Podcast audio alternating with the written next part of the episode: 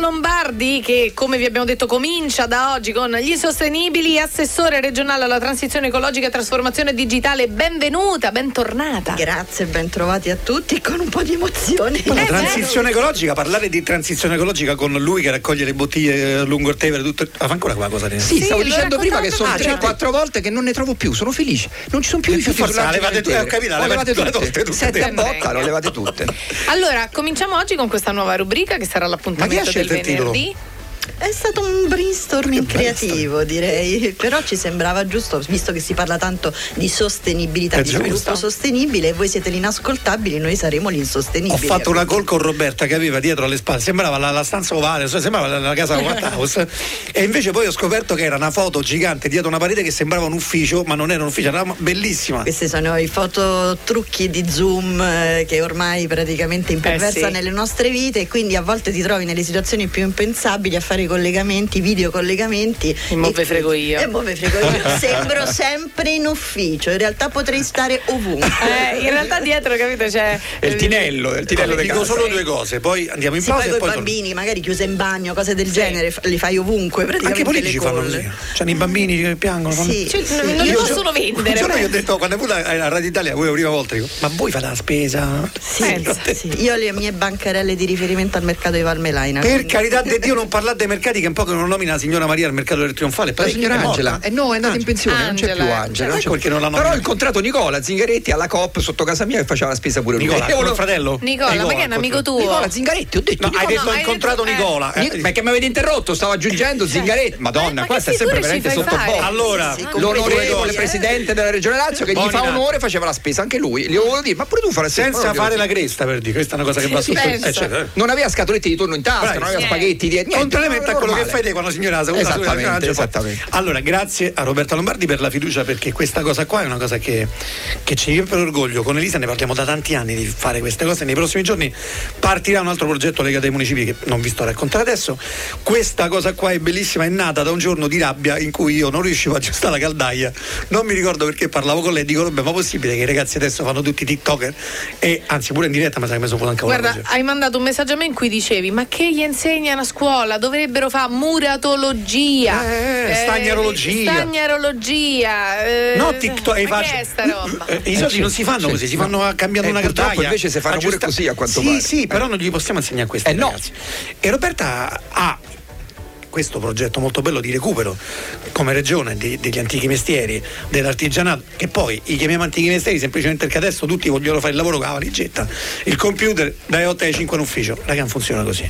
E ve lo spieghiamo in questa rubrica che, ripeto, ci rende, mi rendo orgoglioso, ringrazio nuovamente, in questo caso l'istituzione, la regione Lazio, per aver scelto noi e non qualcun altro. Attaccatele, Que- no, non si dice questa cosa qua. No, ma io No, volevo no. dire solamente una piccola cosa. Il buongiorno si vede dal mattino, io vedo tra le mani di Roberta un, fa- un pacchetto di fazzoletti di carta ecosostenibili, riciclata carta al 100%. E questo vuol dire è un buon E inizio. certo, se l'assessora alla transizione Devo dare ecologica- l'esempio, Eh, beh, devo dare eh, l'esempio. Peccato non essere Poi lo, lo fa, lei lo fa in pubblico così, poi dopo butta il vetro per strada. Cioè Bravo, quello stavo per dire. No, poi usciamo da qui e buttiamo le- la plastica per. Sai che una strada, delle più cioè. belle litigate, e tu sai che ogni tanto me ne faccio qualcuna, me la sono No. fatta rincorrendo uno che aveva buttato una lattina di Coca-Cola mentre Mamma mia. Mamma mia, che veleno! Che veleno! Ah, quando succedono queste cose io faccio sempre così, non attacco la persona perché Certo. sennò poi il vaffa è dietro Eh, l'angolo, certo. gli faccio mi scusi, Gli è mi caduta." una cosa.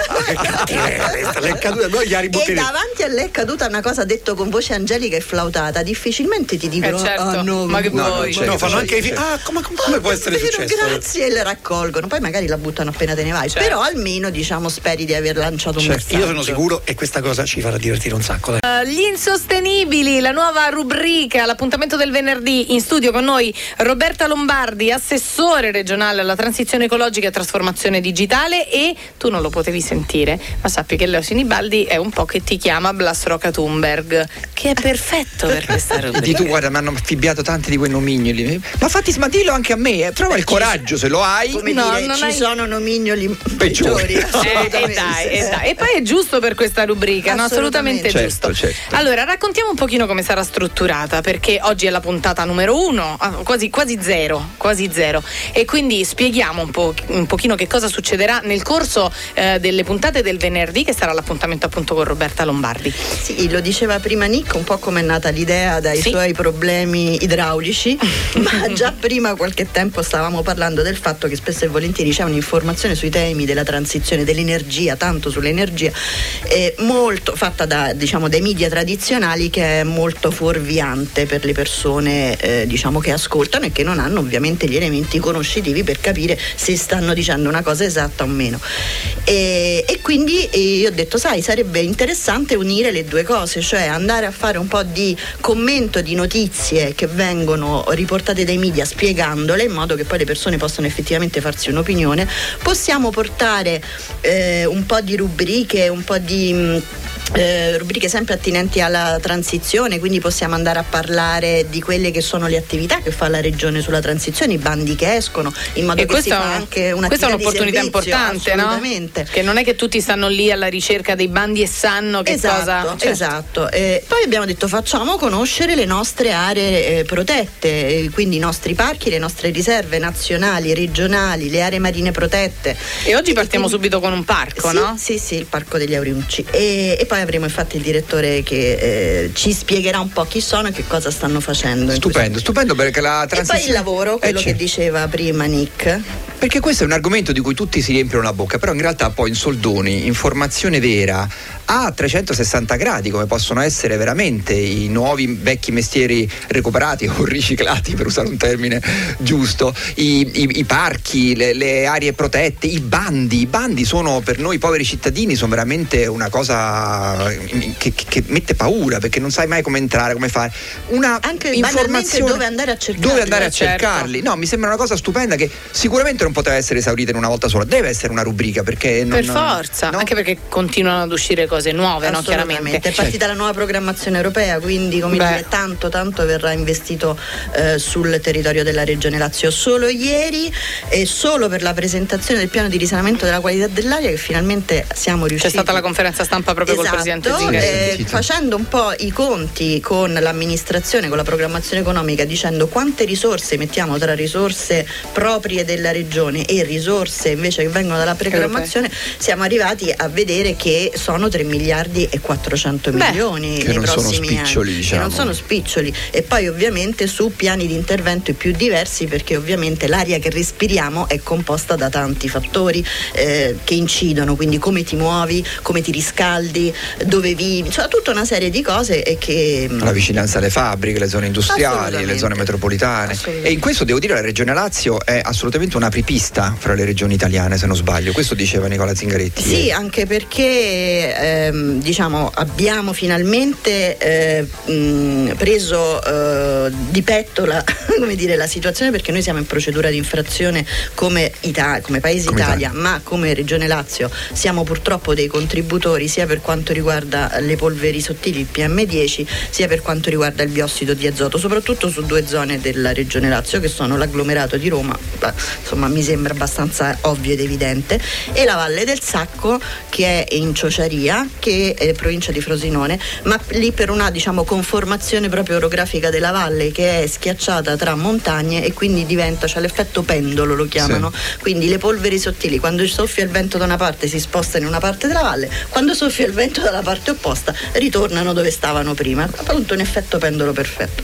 Quindi abbiamo detto, eh, partito appunto il discorso nel 2018, dobbiamo uscire dalla procedura di infrazione, ma soprattutto dobbiamo pensare che l'aria che respiriamo è una componente fondamentale della nostra salute. Eh, certo. L'abbiamo visto in questi due anni di Covid quanto il respiro, che è una cosa banale a cui normalmente non si pensa, invece può diventare effettivamente un momento di... di mm, eh, eh, cioè finalmente viene capito, viene proprio come dire vissuto nel momento in cui ce l'hai e soprattutto vissuto nel momento in cui ti manca. In cui ti manca è difficoltoso, è come ogni muscolo, no? ti fa male un mignolo, ti rendi conto immediatamente quante volte ah, usi il mignolo certo. e dici ma come il mignolo non serve a niente. Quando ti graffi con i fogli di carta, fogli di carta. E il nostro corpo è tutto così, esatto. è veramente una metafora di quello che succede, di quello che siamo. Guardate, a proposito proposito di questo, eh, mi aggancio proprio rapidamente perché siccome è una cosa che mi ha colpito in prima persona e ciò che respiriamo è fondamentale a 360 gradi proprio per il nostro futuro, no? chiaramente, e purtroppo è anche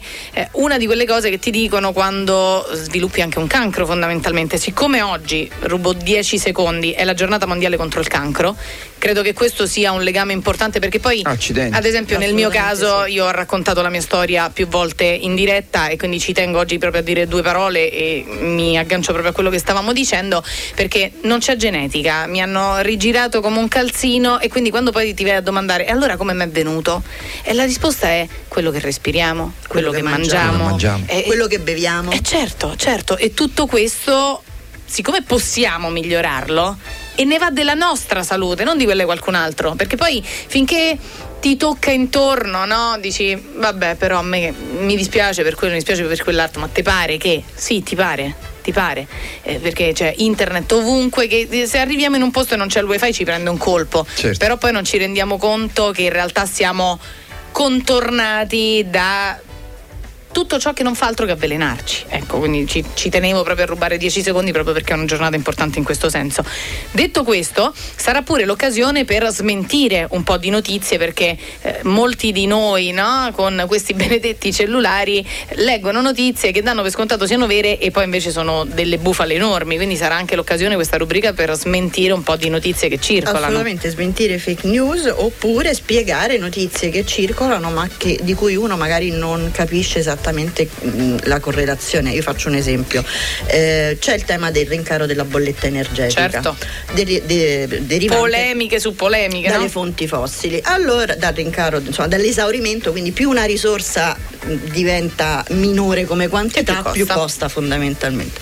Poi mettiamoci che ci sono dei paesi produttori che chiudono o aprono i rubinetti A seconda, a certo. seconda, come dire, della, mh, della E situazione questa crisi ucraina già, già ha Esatto. fatto danni ancora prima di, di scatenare una guerra, ha già Esatto, fatto grandi esatto. danni. E, e quindi diciamo, poi che cosa succede? Che la persona media, che magari non ha tutti questi elementi conoscitivi giustamente, eh, però si trova la bolletta aumentata in una maniera pazzesca. Ci sono imprese che hanno visto negli ultimi anni aumentare, nell'ultimo anno e mezzo, aumentare la bolletta del 300%. Mamma mia.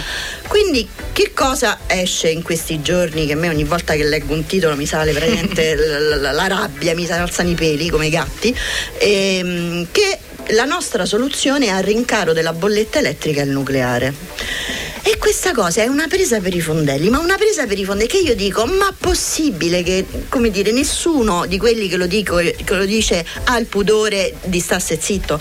Perché? Per tutta una serie di motivi. Primo perché il nucleare, seppure oggi si dovesse fare, e non si farà in Italia, ma seppure prima di vent'anni 10, 15, 20 anni. se tutto va, va bene, virgo- tra virgolette, n- non parte e quindi non inizierà a produrre energia, quindi non inizierà a mettere energia nella rete togliendo la dipendenza dalle fonti fossili e quindi non abbasserà le nostre bollette. La cosa proprio più banale. E poi stiamo parlando tanto di sostenibilità.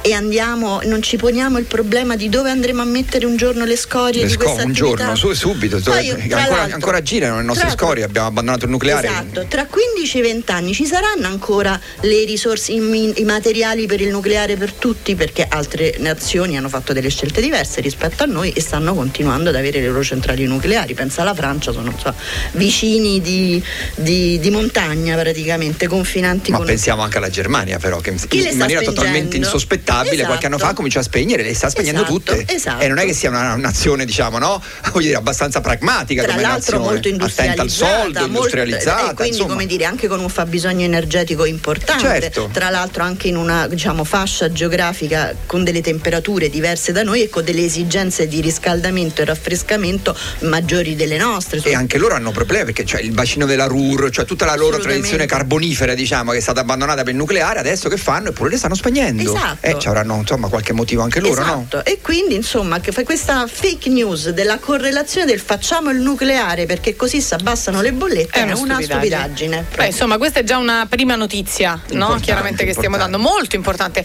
perché poi tanto per chi non si informa ti abbindolano.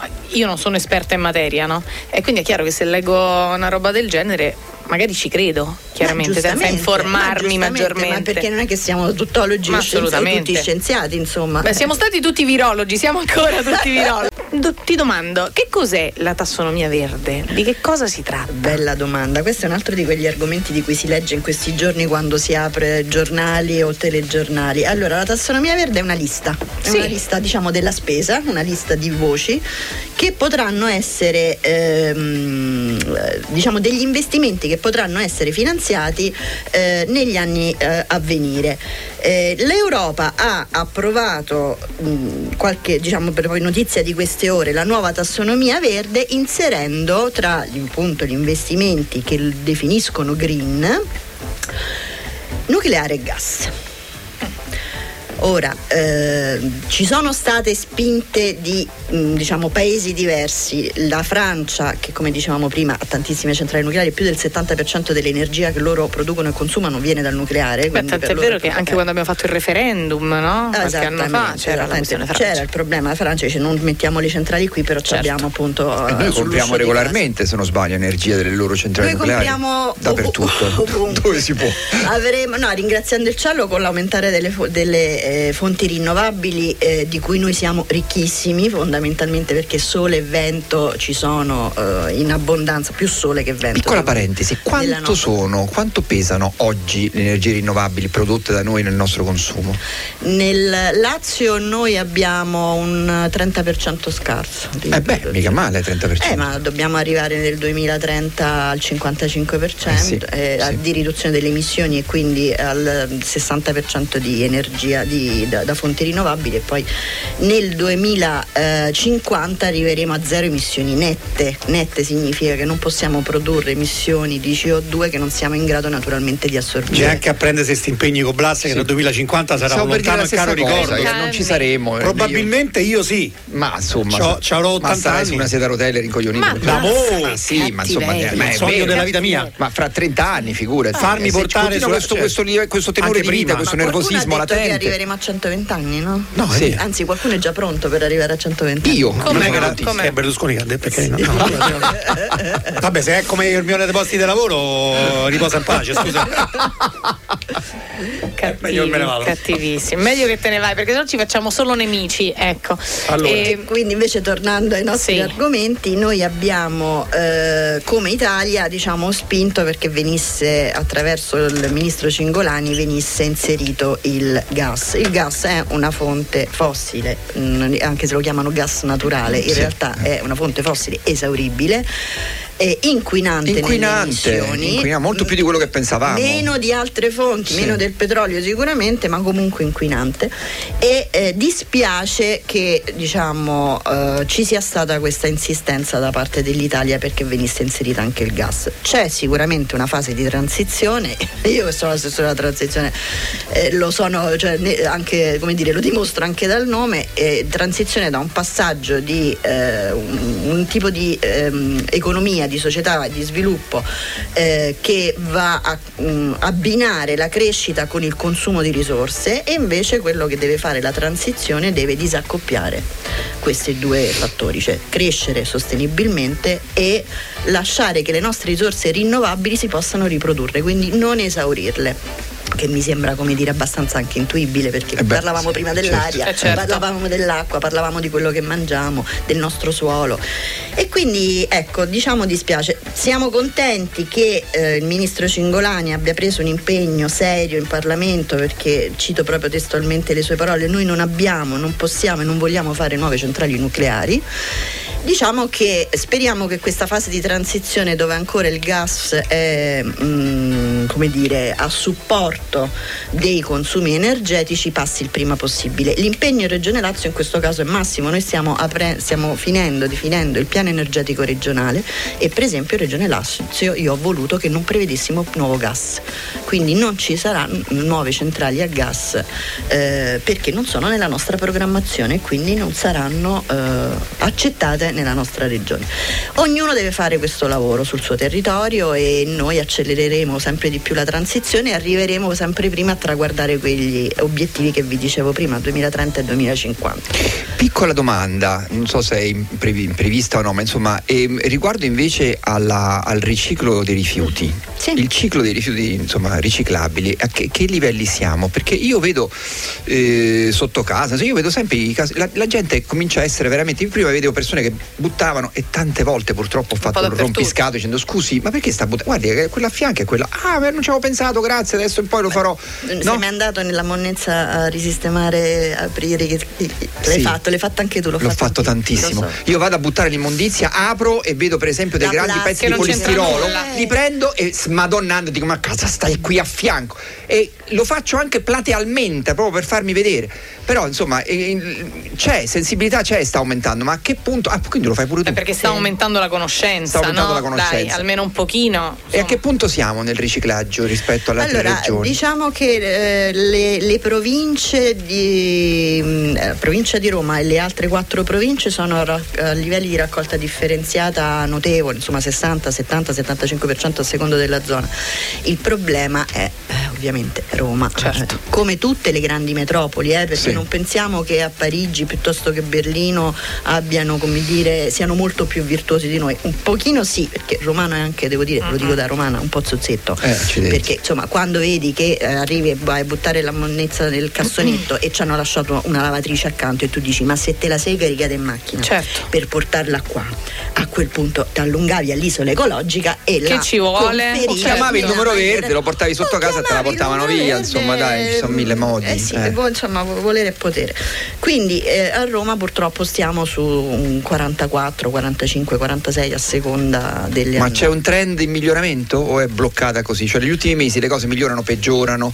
Come, com'è? No, purtroppo in questo momento è ancora abbastanza inchiodata. Ci Inchiodata. sono delle isole felici, dei quartieri, neanche dei municipi, in cui invece c'è un porta a porta spinto. Io per esempio qualche tempo fa ero al Torrino e, e a un certo punto mi sembrava di essere in Svizzera, una roba bellissima. Dovevo buttare, tra l'altro avevo portato il cane a fare una visita veterinaria e aveva fatto la cacca, quindi io ho raccolto la cacca e cercavo un cassonetto dove buttarla. Mi sono dovuta portare la La cacca cacca a casa. Non c'era Anche- un- Però guarda- il fatto che non ci fossero cassonetti Certo. significa che a terra c'era una pou liti ya.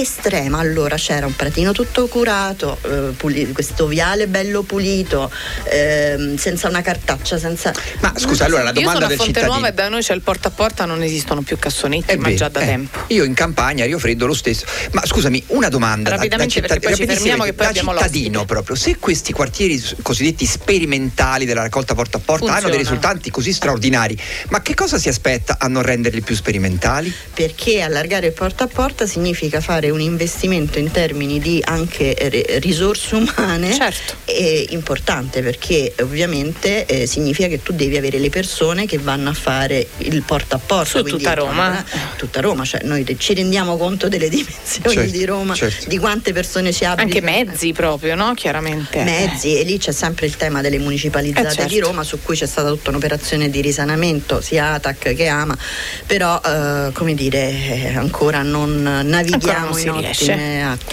Ci snocciolavi dei numeri che ci fanno capire quanti sono i parchi e che tipo di realtà viviamo, non ce ne rendiamo neanche conto. E di che informazioni abbiamo bisogno? Perché io non lo sapevo che erano numeri così alti, Eh sì, meravigliosi. Diamoli sono anche ai nostri numeri ascoltatori. alti e, mm, diciamo, e sono un buon punto d'inizio, ma noi puntiamo al 30% del territorio regionale protetto, Protetto. e tutelato come da obiettivi dell'Agenda 2030 delle Nazioni Unite.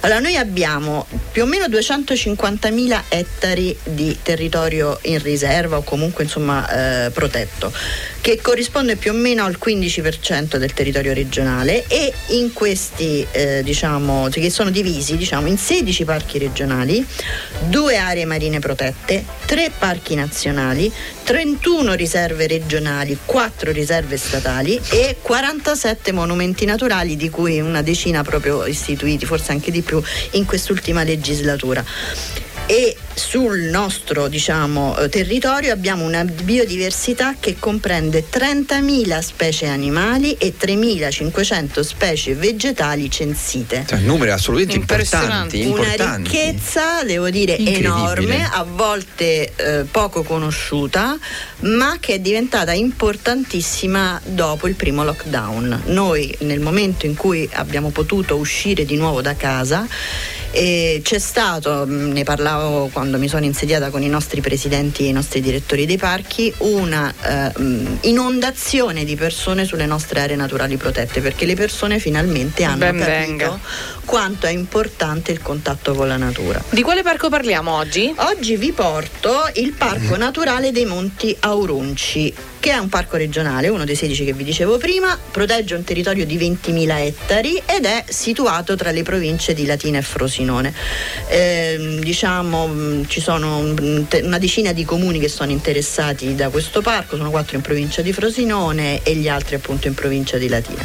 La sede eh, del parco regionale si trova a Campodimele, da dove forse ci parla il nostro ospite. sì, so assolutamente, perché abbiamo con noi proprio il direttore del parco, Giorgio De Marchis. Buongiorno, benvenuto. Buongiorno. Ciao Giorgio. Buongiorno, salve Assessore, saluto i radioascoltatori, l'assessore Roberto Lombardi e confermo immediatamente una cosa che l'assessore ha detto, ovvero della esplosione della frequentazione dei parchi in conseguenza del lockdown, diciamo la verità è stata una delle conseguenze inaspettate del lockdown perché eh, è una delle poche, pochissime positive perché pensavamo eh, quella, quel momento di chiusura ha portato tante persone a riscoprire la natura a chilometro zero, a riscoprire eh, i territori a chilometro zero e un territorio come il nostro, eh, posto n- nel sud del Lazio, appunto tra le province di Latina e Frosinone, eh, un parco che lambisce il mare eh, con i suoi 1500 metri a qualche chilometro dalla costa di Formia e arriva nell'entroterra fino al monumento naturale di Monte Cassino con 250 km di sentieri naturalistici segnati in collaborazione con la sezione del club alpino italiano di Esperia, è stato preso letteralmente d'assalto da eh, persone, da cittadini che eh, abitano, residenti in quei territori, che li vivono e che ci hanno chiesto in qualche modo, ci hanno scoperto e ci hanno chiesto di rafforzare sempre più la nostra presenza sia in termini di protezione della natura che in termini di eh, avanzamento, di progressività rispetto ad una eh, fruizione sempre più sostenibile del territorio. Noi ci siamo fatti anche trovare pronti, vero Giorgio? Soprattutto l'estate. perché, Assolutamente. Esatto, perché i parchi sono riusciti anche in tempi brevi, perché eh, come dire, eh, l'uscita dal primo lockdown è stata verso maggio, se non sbaglio. Sì. In poche settimane, già nell'estate del 2020, avevano messo su una marea di attività eh, all'aperto di tutti i tipi, da mh, mm, quelle artistiche alle camminate, a, mh, mm, eh, i, le, le, le, attività per i bambini, le attività culinarie, attività attività anche eh, di tipo scientifico, insomma una serie di, di eh, opportunità per i nostri concittadini di vivere eh, effettivamente i nostri parchi. Poi l'anno dopo, l'estate 2021, siamo stati ancora più bravi perché in tre mesi i nostri parchi hanno messo su una stagione di mille eventi. Mille eventi in tre mesi in, eh, nelle aree naturali che vi dicevo prima, quindi quanta come dire, anche cura e attenzione loro hanno per dare una migliore fruizione fruizione possibile ai nostri concittadini. Ecco, se io posso eh, dire una cosa, io credo che sia fondamentale questo, questo aspetto, perché quando tu riesci a fidelizzare le persone, dai un senso maggiore ancora a una struttura che può essere tutto sommato una cattedrale nel deserto, cioè a non essere fruibile se non per fare la passeggiatina, ma se veramente le persone si rendono conto che quel tessuto diventa un tessuto anche culturale, non solo ambientale, ma ci si può andare con la famiglia, con i ragazzi, ci, ci sono dei modi per fruirlo in maniera ancora più bella, ancora ancora più utile, fosse inaspettata, è lì che tu vinci la scommessa, perché metti delle fondamenta veramente per il futuro e la gente continuerà a tornarci. Sbaglio? Beh, allora io parlo più di, di, che di fruizione, parlo di godimento, perché certo. fruire, come dire, è sempre una parola che sembra che um, usi una cosa e un po' la consumi. Invece la cosa bella dei nostri parchi è che ne godi, ma non li consumi, si rigenerano e loro rigenerano te. Vero Giorgio? Che attività state progettando? È vero, è proprio in questi giorni eh, impegnati nella redazione della relazione sulle performance dell'anno precedente, eh, mi è balzata agli occhi una cosa, noi nell'estate del 2021 abbiamo impegnato ed abbiamo liquidato con rendicontazioni, con due bandi pubblici, circa 85 mila euro impegnati in eventi estivi che sono stati eh, erogati in favore di associazioni del territorio che hanno organizzato tantissime attività dalla lettura di brani, di libri all'aperto, ad escursioni, a visite guidate, a tante, a tanta, ad attività per i bambini, a tante tante attività. Una, ehm, una, um, un incentivo importantissimo che ci ha consentito di eh, realizzare, eh, di, di, di, arrivare a due obiettivi.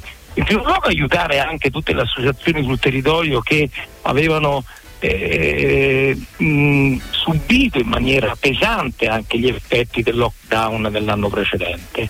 E in secondo luogo quella di eh, ricollegarci, di riconnetterci con il territorio diffondendo comunque, e sono d'accordo Assessore, la cultura della godibilità dei parchi. Mi ricordo che nella prima riunione che facemmo con i direttori tu usasti questo termine, ovvero godibilità al posto della fruizione. Condivido che in effetti sia un, il termine più appropriato per spiegare eh, come poi i parchi vadano eh, vissuti, ovvero in termini di godibilità, un, un elemento che aumenta la qualità della vita e consente alle persone di stare bene, ce n'è veramente tanto bisogno.